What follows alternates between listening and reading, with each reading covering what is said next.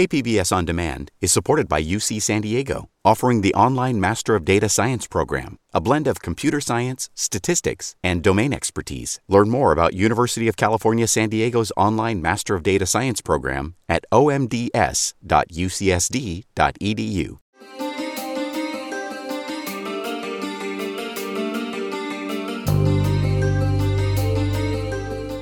Welcome back to the KPBS Cinema Junkie podcast. I'm Beth Accomando. If the name Edgar G. Ulmer doesn't ring a bell, then let me give you a hint. He's a filmmaker. IMDb lists nearly 100 films for him between 1920 and 1964.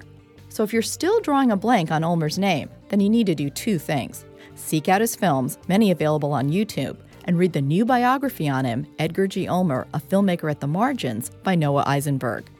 Isenberg is director of screen studies at the New School. He says he became interested in Ulmer because Ulmer was such a famous and indeed infamous storyteller. Ulmer began his filmmaking career doing set and production design work in the 1920s for acclaimed directors like F.W. Murnau, Fritz Lang, and Ernst Lubitsch. Ulmer made his directing debut on the 1930 film People on a Sunday. Despite his association with Austrian and German emigre directors who would find fame in Hollywood, celebrity would prove elusive for Ulmer, and he ended up at such unglamorous places as Hollywood's netherworld known as Poverty Row. Yet he still managed to deliver a strikingly diverse array of work, ranging from the darkly atmospheric Boris Karloff Bela Lugosi star The Black Cat, to the all black cast of Moon over Harlem, to the classic noir Detour. Ulmer was amazingly prolific. He consistently made visually dynamic films on painfully small budgets from the 1930s to 1950s. He may not have had money, but he had style to burn, as well as a burning passion to make movies. And that's what was celebrated Sunday night at the Horrible Imaginings Film Festival in San Diego.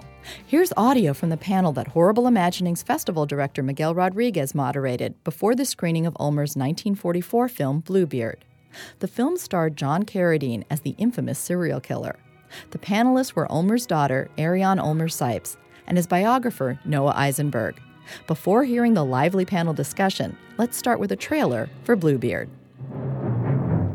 He searched for the beauty hidden in woman's heart. In his arms, many women were beautiful, but the flame of passion exposed the ugliness of their souls. Ugliness he destroyed. He searched on and on until he found Lucille. I'm going to tell you something that no other living person knows. Then maybe you'll understand how much I do love you. Then you think the owner of this cravat is the murderer? Very likely. Lucille! You couldn't do that to me. Not you, Lucille. And even if you could, I wouldn't let you. I wouldn't let you turn against me, too. Oh, no, not you, Lucille. Not you. Quickly! Honor!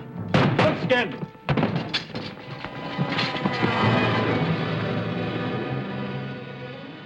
So, hi. What is your name and what do you do? My name is Ariane Ulmer. Can you hear me? and I am the daughter of Edgar G. Ulmer. But I myself had a varied career within the motion picture medium. First of all, I was brought up on the set from my second day of life, since my mother was ransomed out of her hospital, which was a maternity hospital, by the money that had been collected from the crew on the green fields. And the second day, they let me out with my mother, and she went directly to be the uh, script supervisor. so, that's a great. That's a great line. yes, on the set, and I was literally nursed on the set, and everybody took care of me on the crew whenever she was busy. They handed me around. It explains a lot. I now have the Edgar G. Ulmer Preservation Corp., which is a nonprofit, and our activity is dedicated to the preservation of Ulmer's works. Uh, the print that you're going to see tonight literally was, uh, preserved uh, through our auspices. We were very lucky to find the negative of it at the CNC, which is uh, the big uh, uh, place in, in, in, France. They still had a negative, believe it or not. And uh, it was uh, preserved by them, and then I bought it and brought it to the Academy, who now holds all of uh, my collection. And uh, I work directly with, of course, the Academy, uh, but I also work with UCLA, USC, uh, anybody who will have me. but the best of my collection is sitting at the Academy. Unfortunately, we have been able to find many, many materials throughout the country and throughout the world because usually what happens is that a print landed, lands up in Russia and nobody's going to ship it back in its distribution. And uh, so it shows up like 40 years later, maybe, in somebody's collection somewhere on the other side of the earth. And uh, a good part of my work is research because uh, it's thanks to the archives throughout the world uh, and collectors, the people that I used to hate who had, you know, 16 millimeter prints stuck underneath their bed, who had stolen them usually from a television entity in the old days, turned out, of course, to be exceptionally useful for me at this juncture because I was able to find stuff that I never could have found otherwise, especially on a lot of the films that never had any real international distribution at all. I mean, you know, something like Girls in Chains never yeah. became a classic. you know, believe it or not, Girls in Chains is a woman in prison film from way, way back. That didn't start in the 80s and 70s. No, no, no. We had a sexy film already at PRC. So uh, I think I've given enough of my giving. Oh, we're going to hear a lot more from you, but I'm going to move it all over to your right. Why are you here, Noah? Because I spent my teenage years about 10 miles away from here, so it's just a return home. That's why I'm here.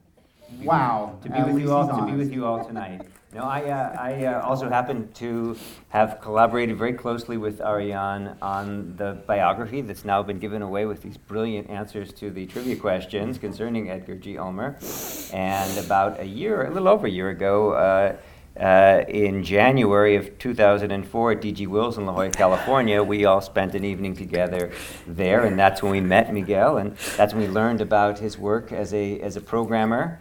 Uh, and know, that, that's kind of fuzzy. well, and as a as a, as a, a, a horror film maven, um, and that's essentially why I'm here. So, and to to enjoy with you this exquisite 35 millimeter print of Bluebeard uh, and talk a bit about it beforehand with, with you. And I think we're, we want to hear about Ulmer's output as a whole.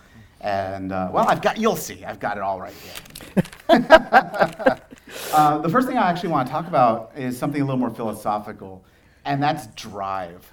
Uh, when I read your biography and when you and I speak about Edgar G. Ulmer, the first thing I think about is this festival is a celebration of independent film, and I see that coming straight from Edgar G. Ulmer because this is a man with, who was given very little resources and still managed to make films and was relentless at making films. He was highly prolific.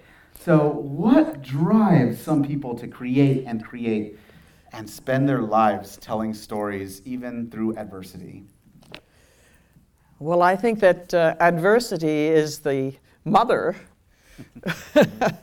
of most of these kind of independent films as the person exposes the issues that they will never comprehend fully and examine their interiors that usually have been damaged to a good extent. And of course, he is a child of the First World War. And his father died when he was like 10 years old. And to give you an idea of the kind of trauma that he faced, he was sent at that age uh, to Innsbruck uh, to bring his father's uh, coffin back because his mother was busy in, in Vienna taking care of the other children that she had, his sisters and his brother. If you can visualize a 10 year old boy bringing back his father in a coffin, this was his experience from the early years. He stood on the breadlines that were part of the tragedy of the fact that the Austrians lost the war. And uh, there was no food or Marshall Plan like we have today. And he was literally um, sent away to Sweden by an uh, I think it was uh, at that point uh, some kind of what? Who was it? It was under the joint auspices of the Hoover Commission and a Jewish aid organization that sent him and his siblings to, to, to Sweden uh, in the late years of the First World War when his mother Henrietta could no longer care for the children. No, she could no longer, uh, you know, feed them. They were, the rationing was so desperate. I mean, they were given like one loaf of black bread and, uh, you know, they would cut that in half. And the bad story that I heard in my childhood from all of the, the sisters and the brother, aside from Edgar, was that she would take half for herself and have the four children slice up the other half. I mean, they were desperate and uh, starving. So I think that he was very damaged, he was traumatized and he was examining this, you know, part of himself and the cruelty that was around. He was a, a director that I think was attracted to Mordaunt, which uh, Noah can tell you about. Well, I mean, the, the, the, the, connection that I'd actually like to speak of more directly is between the first film that you referenced in your trivia question, namely The Black Cat of 1934, and the film that we're about to watch because from the time that his first his first venture into his, his first foray into horror mm-hmm. in the Universal Horror Cycle in, in '34 with Bela Lugosi, Boris Karloff, and The Black Cat. You must be indulgent of Dr. Werdegast's weakness. He is the unfortunate victim of one of the commoner phobias, but in an extreme form. He has an intense and all-consuming horror Soon after that, he was already slated to direct Bluebeard, and it was announced in the in the trade press. And then he fell out of favor with, with Carl Laemmle. But the point that I think that, that's worth bringing up in terms of facing adversity and dealing with this, this sort of working through certain traumas, whether it's the First World War in the case of the Black Cat, or other traumas, going back in this case to, to, to, to, to Faust, actually, into this kind of this, uh, this uh, over ambitious artist figure in the in, in the character played uh, uh, by uh, uh John Carradine mm. and uh, Morel, as he's called in the film. Uh, vis-a-vis this Mephistolian figure played uh, Lamarte, as he's called in the in, in the film Bluebeard we're about to watch, played by Ludwig Stössel, who's the you may know him from he, he's Herr Leuchttag in that brief exchange in Casablanca, the such much, mm-hmm. when you, you know, sweetness, dear, how much, such much. Those are his few lines in Casablanca, but he plays this Mephistolian figure. And then you have this Margareta character in Gene, played by Jean Parker, who'd also been in an, another film at PRC just before with uh, Edgar, directed by Edgar called Tomorrow We Live all of these, uh, uh, specifically these two films, I think are really wrestling with certain demons. Mm. Um, in the first case, the demon of the First World War. In the second case, I think it's just this larger Germanic lineage of the Faust uh, uh, story from Goethe and even before. Um, and I think that he, you know, even though he came to this country rather early as a, as a youngster, he was, he was just 20 years old, I think he brought with him those those those those demons, so to speak, here at this horror film festival of yours. And, and, and I think he was, in fact, wrestling with many of these demons his whole life. The trauma that, that Ariane described so vividly, the, the, the, bread, the bread lines, uh, and just this extra, extraordinary um, uh, scarcity, austerity mm-hmm. during the war years in Vienna. Um, and then even after, I mean, you mentioned being born and needing to, I don't know how you, how you put it, basically scrape together enough enough money for the production that they were then working on, which is the first of four Yiddish pictures, Green Fields from 1937. Um, his whole life was about, I mean, term, talk about independent cinema and sort of the, the, the uh, predicament the existential predicament, the exigencies of being an independent filmmaker, you're always, you know, whether you're putting it on credit cards today or whether you're searching, you know, mortgaging, the, as it was called Mortgage Hill, the home on Kings Road. Oh, in we mortgaged it every time that he was ready to do something. No Kickstarter. no, no, no, yet. no, no. Alas. Fortunately, I can even remember the guy at the Bank of America who was his friend who he would go back and forth with getting the mortgage because as soon as he would get some, you know, something finished and he was working on something, I mean, he didn't get that much money, you know, even when he was at PRC. And uh, he only had a contract really at the end. Uh, with Bluebeard, but Bluebeard, he signs a one-year contract with Bluebeard, uh, and this comes right on the sort of hot on the heels of, of, of Jive Junction, which was a you know one of the quickies that he made for PRC. He wasn't especially proud about this, and he was trying to wrestle with another demon, which was commercialism.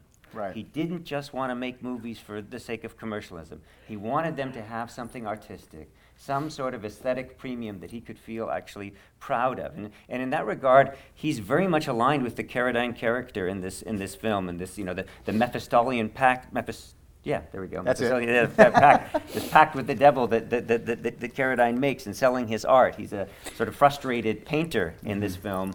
And Ulmer was not proud of certain films that he had to make because he had to put food on the table.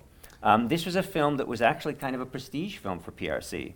It was a film that, when it appeared, the Hollywood Reporter really hailed it as, as, as a major picture, even though it was made for this little, uh, you know, uh, shoestring uh, budget at PRC. Sometimes its initials thought to represent uh, pretty rotten crap. Um, and and this, however, was one that carried, un, unlike Detour. I was really surprised that nobody yelled out that movie, but unlike Detour, perhaps is among his best-known films. This is a, a budget that's almost uh, twice that. It's one hundred and seventy thousand dollars for Bluebeard, which is a big budget. Oh, yeah, but Yeah, the film he made right. before, just before it Right, was exactly, 10000 Exactly. yeah, Jive Junction is nothing. ten thousand dollars. That you know, and these things were shot in very few days. Those ten thousand dollar uh, ma- And here, things. here he had 19 days. Yes, this was a- he'd the done big these film. Six-day pictures. He'd done these, you know, two-day pictures, and here he had 19 days and 170 thousand Out, dollars. out of curiosity, do you know the number for the Black Cat? Oh, yeah. Uh, it's 100 and change. It's, it's it's about a third of what they spent on Frankenstein, and I think a quarter of, of, of, of Dracula, if I get that right. may But it was the most successful picture that year. In year. 1934, it Yeah. was the highest-grossing picture at Universal. So, you know, exceptional things happened, but that didn't help him any because he was already fooling around with my mother and, and the, he, he got blackballed. So, you don't fool around with married ladies. Yeah, can we? Can, how do you feel about us talking about the blackball story? I feel fine about it. Nobody's alive anymore. All right, so Ulmer came. He, he, he worked on a major studio film, The Black Cat, for Universal Pictures, Uncle Carl Laemmle's studio. What happened? Why didn't he make another film you want me to there? start you want me to You- start? you start. I'll start? Okay. Uh, at the time, Ulmer uh, had already worked in the art department at Universal for a number of years. He directed some two real, two real westerns with uh, Willie Wyler. Yeah, I have to intersperse Yeah. only to say that people don't realize he was an art director from the time he was 18, we have established, until he was already 28 or 29. The man had a full career. Uh, he would have never shifted except for the fact that Murnau was killed uh, in an accident. He had worked on Sunrise. Maybe some of you know. How many of you know what Sunrise is? Okay. So And all the rest of you need to see it. yes, it's one of the great classics, you know, and one of the last silent films that was made. Um, it's an unbelievably wonderful film, and he worshipped Murnau. And he would never, I don't think, have even thought of directing if he had lived. He would have continued being part of his troupe because he had made quite a few films with him.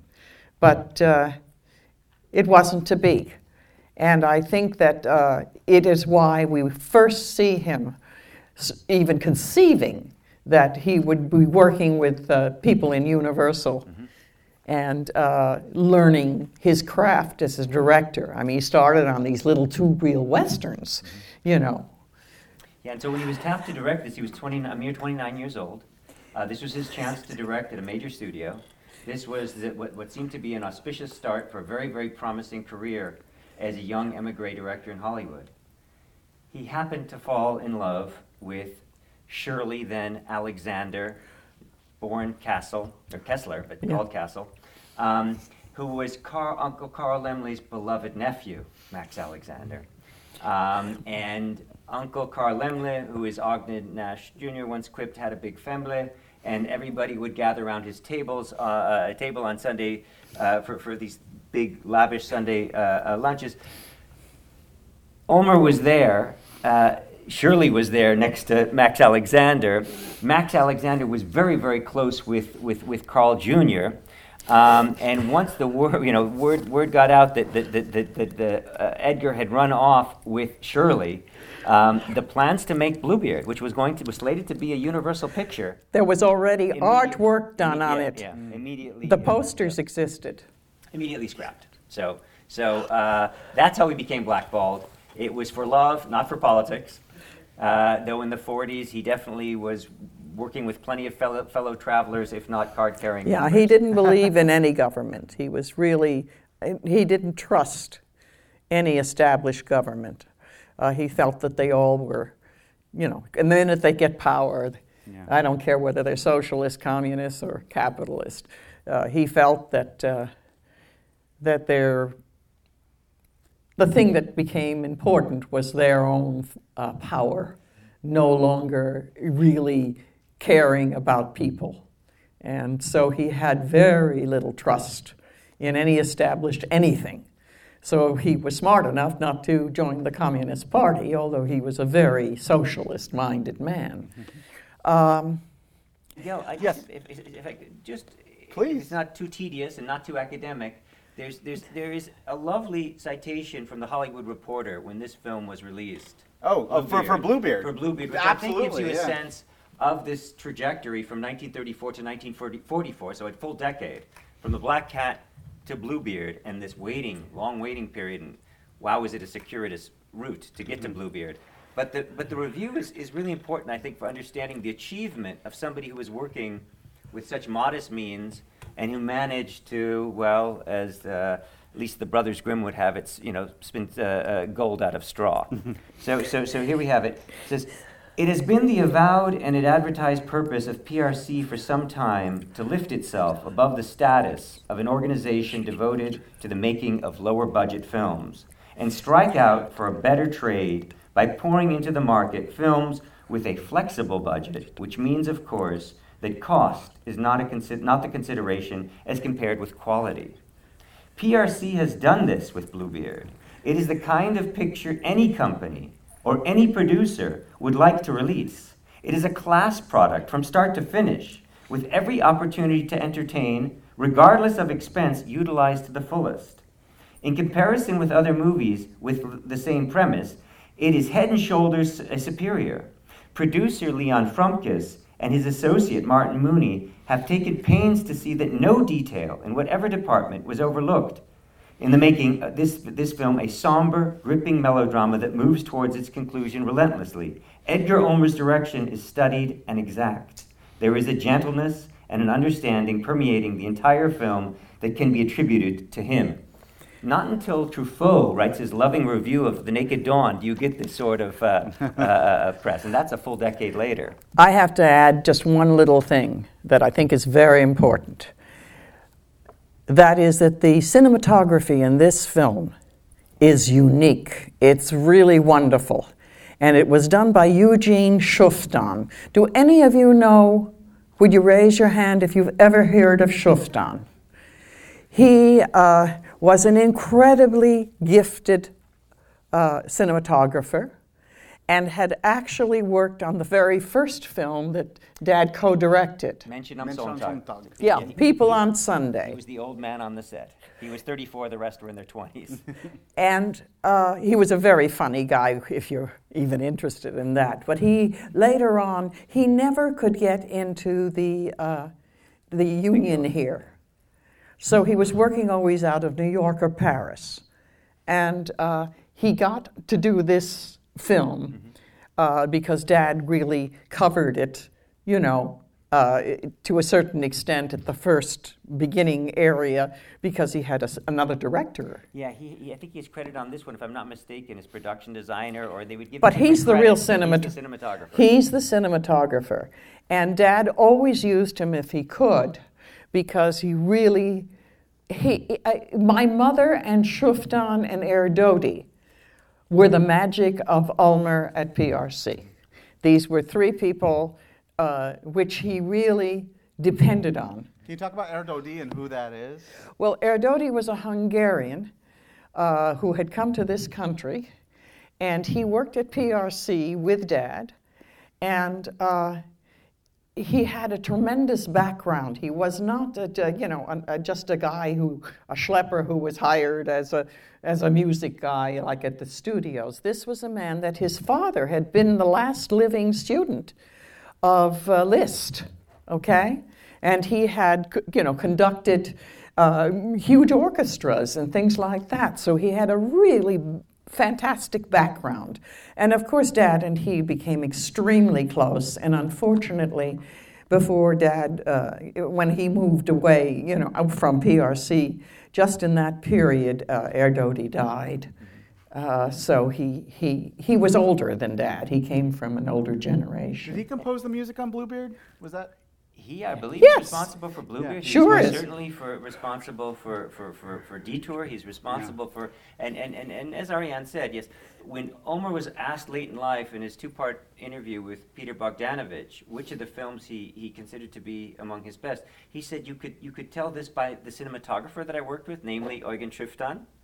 And he was extremely, extremely indebted to Erdody as well in terms of music. And, in- and in fact, that the, the connection to Liszt, he, he gave a baton that his, uh, so this is Leo Erdody gave to Ulmer a baton that Erdody's father had received directly from Liszt. And when he would conduct, uh, uh, excuse me, when he would direct, he would hold the baton as if he were conducting. and uh, when it came Well, he- to, to, to, to working with uh, Hedy Lamarr on The Strange Woman, he would also use the baton to smack her ankles when she wasn't delivering the lines. Do you the remember the, the time he?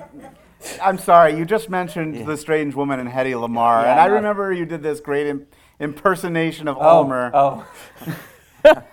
That's- when he lost his mind at yeah, Hedy yeah, Lamarr. Yeah, yeah, that's later. That's when he works with her over in Europe on The Love of Three Queens, one of the Love few pictures that he stormed off of. um, he was very, very uh, devoted to whatever he worked on, and it was very rare that he gave up. In this instance, he gave up after working with her on one of the three, the three installments of this film known as The Love, Love, Love of Three Queens. Um, and she would not how does the scene go? She would not stay within the frame as he wanted the shot to be composed. And worse than that, she was working with a young actor, and she kept on grabbing his head, and she would pull his head towards her bosom, and he could not get the the, the, the, the, the, the, the shot. And there is just this outrageously funny scene that is reported in the young actor's memoirs, and I'm blanking on his name at this very moment, but where he imitates the accent, where he's, he's Miss Lamarr, if you will not take this boy's head out of your bosom, I will have to make the shot in the double. It will be a double, not a single shot. It will be a double. And he had this very booming voice, if you hear in the interviews with Peter Bogdanovich, and this very strong Teutonic accent.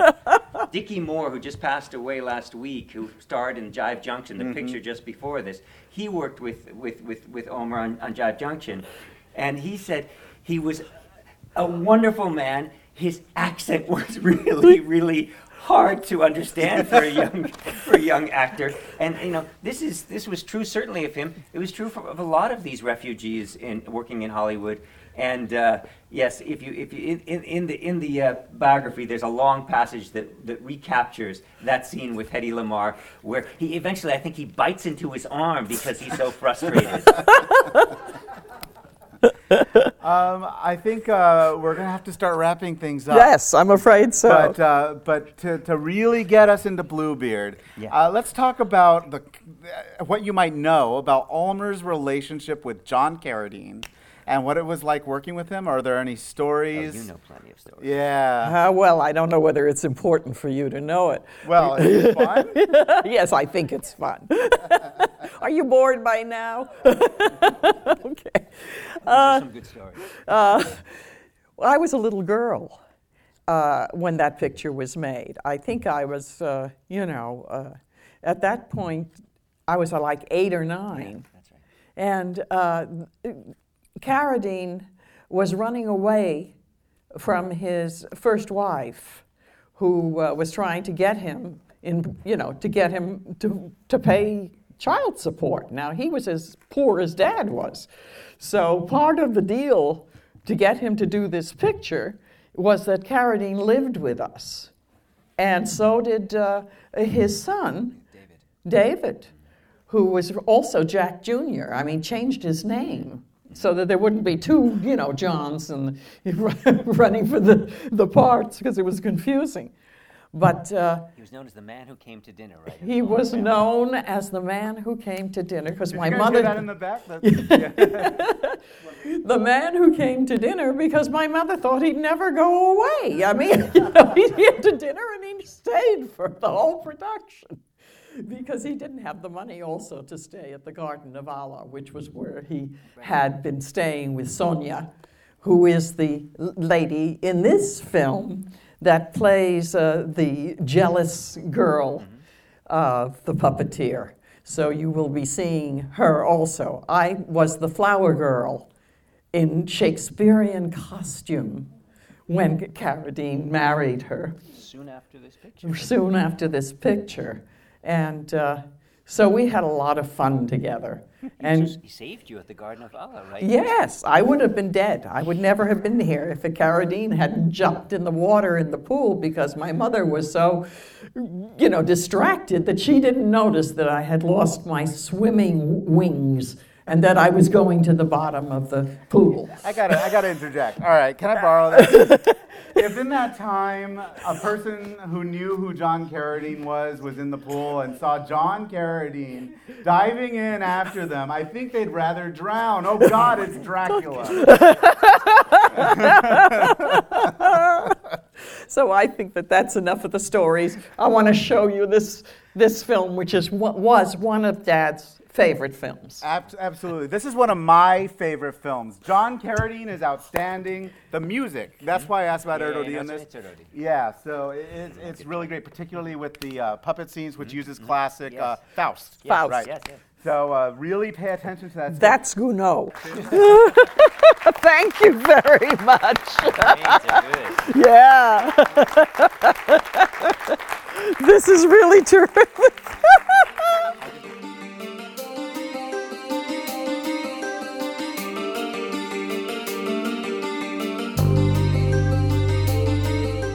Thanks for listening to the KPBS Cinema Junkie podcast. Check back every Thursday for film reviews and Fridays for interviews. This was another special edition podcast from the Horrible Imaginings Film Festival that took place over the weekend at the Museum of Photographic Arts in Balboa Park. Make sure you subscribe to the Cinema Junkie podcast on iTunes so you don't miss an episode. I have some scary good ones coming up in October. Thanks again for spending time and sharing my celluloid addiction. Till our next film fix, I'm your resident cinema junkie, Beth Accomando.